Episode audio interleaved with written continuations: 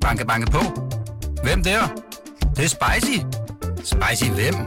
Spicy Chicken McNuggets, der er tilbage på menuen hos McDonald's. Badum, bom, tji.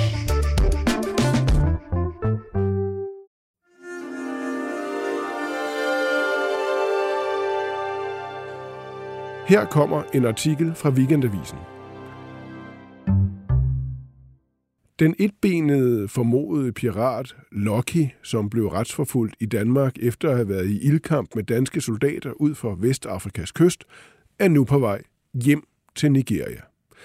Men hvem er denne Lucky? Tine Ejby har besøgt ham og skrevet en artikel om det. Den kommer her. God fornøjelse.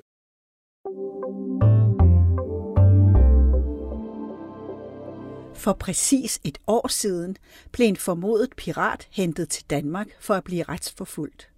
Siden da er vi kommet på fornavn med nigerianeren, der mistede sit ben under ildkamp i Guinea-bugten. Men hvem er Lucky? Jeg har besøgt ham for at høre, hvad det er for et liv, han kommer fra.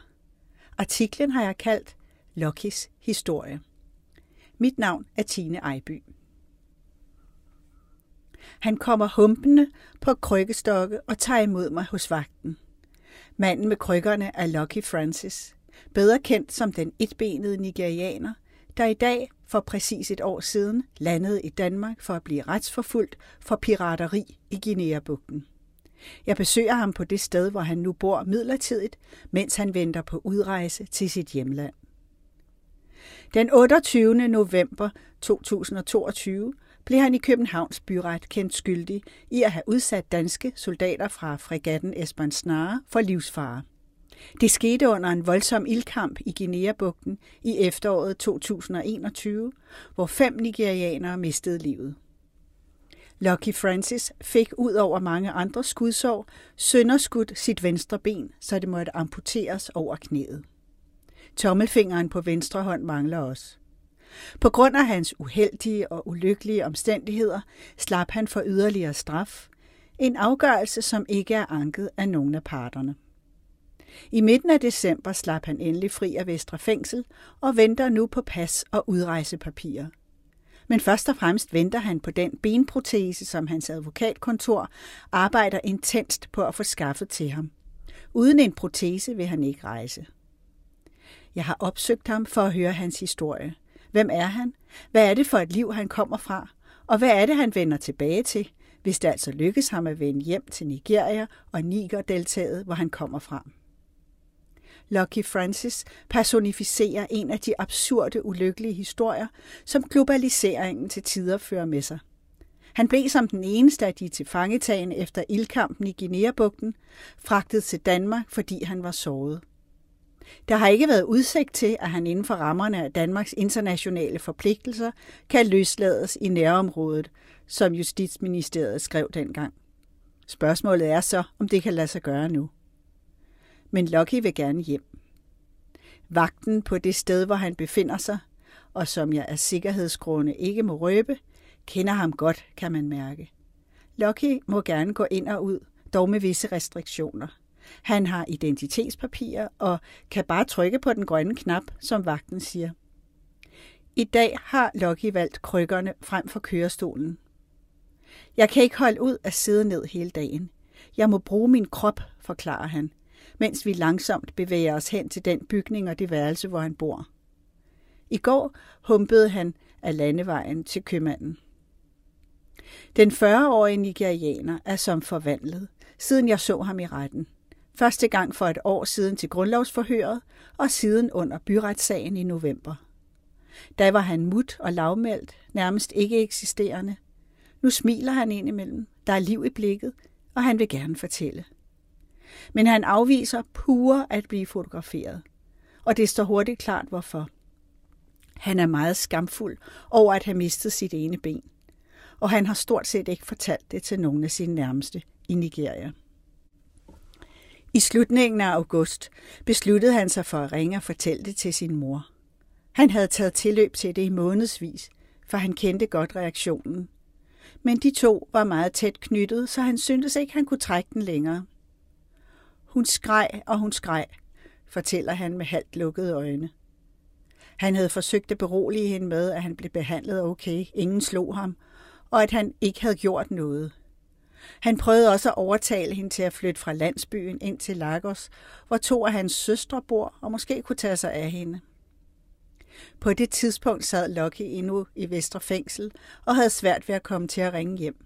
Men i slutningen af oktober, han kan tydeligvis alle datorerne på fingrene, kunne han ikke få kontakt med sin mor. Der var noget galt, han vidste det, og et par dage efter fik han besked fra sin kæreste om, at moderen var død. Nu var det hans tur til at skrige så højt, at det kunne høres over hele Vestre, fortæller han. Var hun syg, spørger jeg. Hun havde for højt blodtryk. Men ellers havde hun godt helbred, fortsætter han, og viser en video, hvor man ser en ældre kvinde med langt hår og i flot kjole danse omkring med en af sine døtre. Loki vender tilbage til morens død igen og igen. Han mener, det var hans skyld, at hun døde. Fordi han fortalte hende, at han havde mistet benet. Hun døde på grund af mig. Det var et hjerteslag. Jeg spørger til Luckys far. Ham har vi ikke hørt om. Det er en meget lang historie, siger han. Min far blev slået ihjel, og efter han døde har jeg oplevet mange dårlige ting.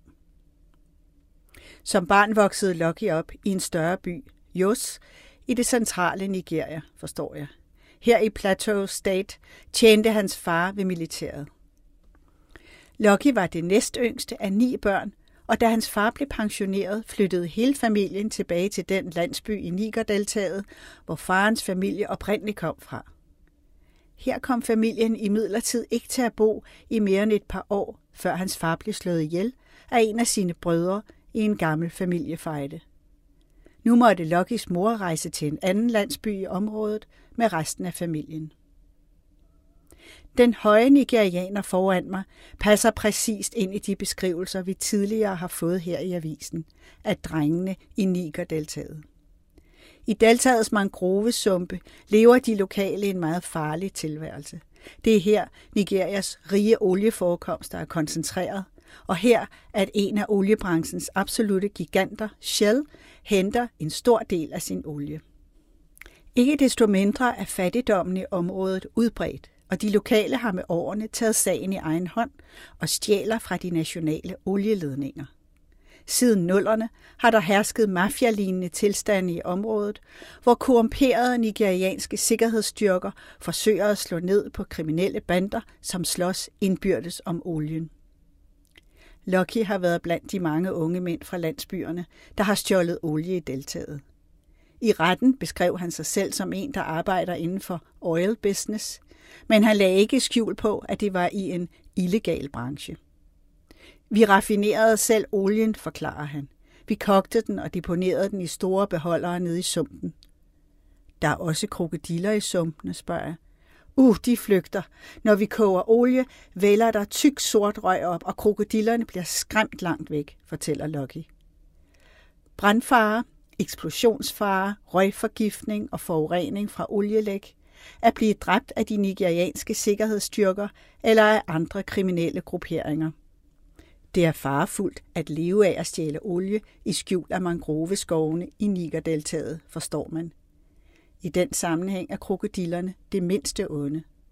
Vi skyder dem og spiser dem, siger Loki. Kriminaliteten i Nigerdeltaget har de senere år bredt sig ud på havet, helt ud i internationalt farvand, hvor nogle af verdens mest bestialske pirater nu patruljerer Guinea-bugten. Også danske skibe har fået pirateriet at føle, blandt andet et mærskejet containerskib, som blev angrebet i januar 2021. Det var på den baggrund, at danske rædderier i 2021 bad Folketinget som mindeligt om hjælp. Danmark var på det tidspunkt verdens femte største søfartsnation, og hver dag passerede mellem 30 og 40 skibe, som er ejet eller leaset af danske firmaer gennem bugten. Folketinget var parat til at hjælpe og sendte i efteråret 2021 forsvarets fregat Esbern Snare afsted til Guinea-bugten, bemandet med elitesoldater. Allerede den 24. november kom elitesoldaterne i ildkamp med mandskabet på en hurtiggående speedbåd, der havde alle kendetegn på pirateri. Ombord var der ni mand, klædt i røde veste og med røde bånd om hoveder og som armbånd. Der blev også observeret AK-47-rifler ombord, en stige samt tønder med brændstof. Lucky Francis var en af mændene. Han benægter selv at have gjort noget, men jeg gør ham hurtigt opmærksom på, at jeg ikke er kommet for at høre hans version. Den har vi hørt i retten, og han er kendt skyldig. I retten forklarede han, at han den dag havde fået et job, hvor han sammen med otte andre mænd skulle ud på havet og være los for et skib, der skulle guides ind til deltaget og have den illegale olie ombord. Under retssagen blev der ført flere danske elitesoldater som vidner, heriblandt piloten, skytten og militærlægen, og de var ikke i tvivl om, at det var pirater, de havde med at gøre. Der lå flere handelsskibe tæt på, og mandskabet på Espansnare valgte at sende en helikopter i forvejen for at observere og siden afværge, at der blev begået pirateri. Lucky selv er ikke set med et AK-47-gevær, og der blev efterfølgende heller ikke fundet krudtslam på hans hænder, som dog var blevet grundigt vasket på grund af hans mange sår. Anklagemyndigheden er derfor ikke gået efter at få Lucky dømt som en af dem, der skød direkte mod danske soldater, men blot som en medskyldig. Nigerianeren var godt klar over, at det han kalder sine olieforretninger, altså med at stjæle og videresælge olie, i sig selv var for risikabel en affære. Han fortæller, at han har gået i skole i de år, hans far endnu levede, men han læser ikke godt. Til gengæld har han fået en uddannelse som en form for elektriker, hvilket han også har arbejdet som en del år. Men, forklarer han, min mester sendte mig ofte afsted på opgaver over længere afstande, og når man skal krydse grænser til andre distrikter eller stater inden for Nigeria, bliver man ofte stanset og kontrolleret, fortsætter han. Og så er det ikke altid lige let at komme videre, forstår man. Det koster penge. Du skal forstå, at mit land er meget korrupt, siger han. Det var på den baggrund, at Lucky blev stadig mere enrolleret i illegale aktiviteter. Da jeg spørger, om han har nogle nære venner i sit hjemland, fortæller han, at han har en meget god ven i Lagos. Jeg kalder ham Nobu Marine, fordi han bor ved havet, og han kalder mig Lucky Marine. Netop Nobu har tidligere forsøgt at overtale Lucky til at forlade sin risky business og komme op til Lagos, hvor han ville hjælpe Lucky til at finde et arbejde. Nobu arbejder også inden for oliebranchen, men på en mere legitim måde, som Lucky siger. Men da jeg havde boet hos ham et par uger, og han stadig ikke havde et job klar til mig, måtte jeg fortælle ham, at jeg var nødt til at tage hjem til mine børn og min familie. Så snart Lucky blev sluppet ud af Vestre Fængsel, købte han sig en brugt mobiltelefon, og det har ændret hans humør betragteligt. Nobu, som er en af dem, han taler med næsten dagligt, har fortalt, at han har læst i nyhederne, at Lucky har mistet sit ben. Men det benægter Lucky over for ham. Nobu må ikke vide, at han mangler et ben. Det må ingen vide. Du har også mistet din ældste datter, mens du har været i Danmark. Hvad skete der, spørger jeg. Her er Loki ikke meget for at tale længere. Han er tydeligvis meget berørt.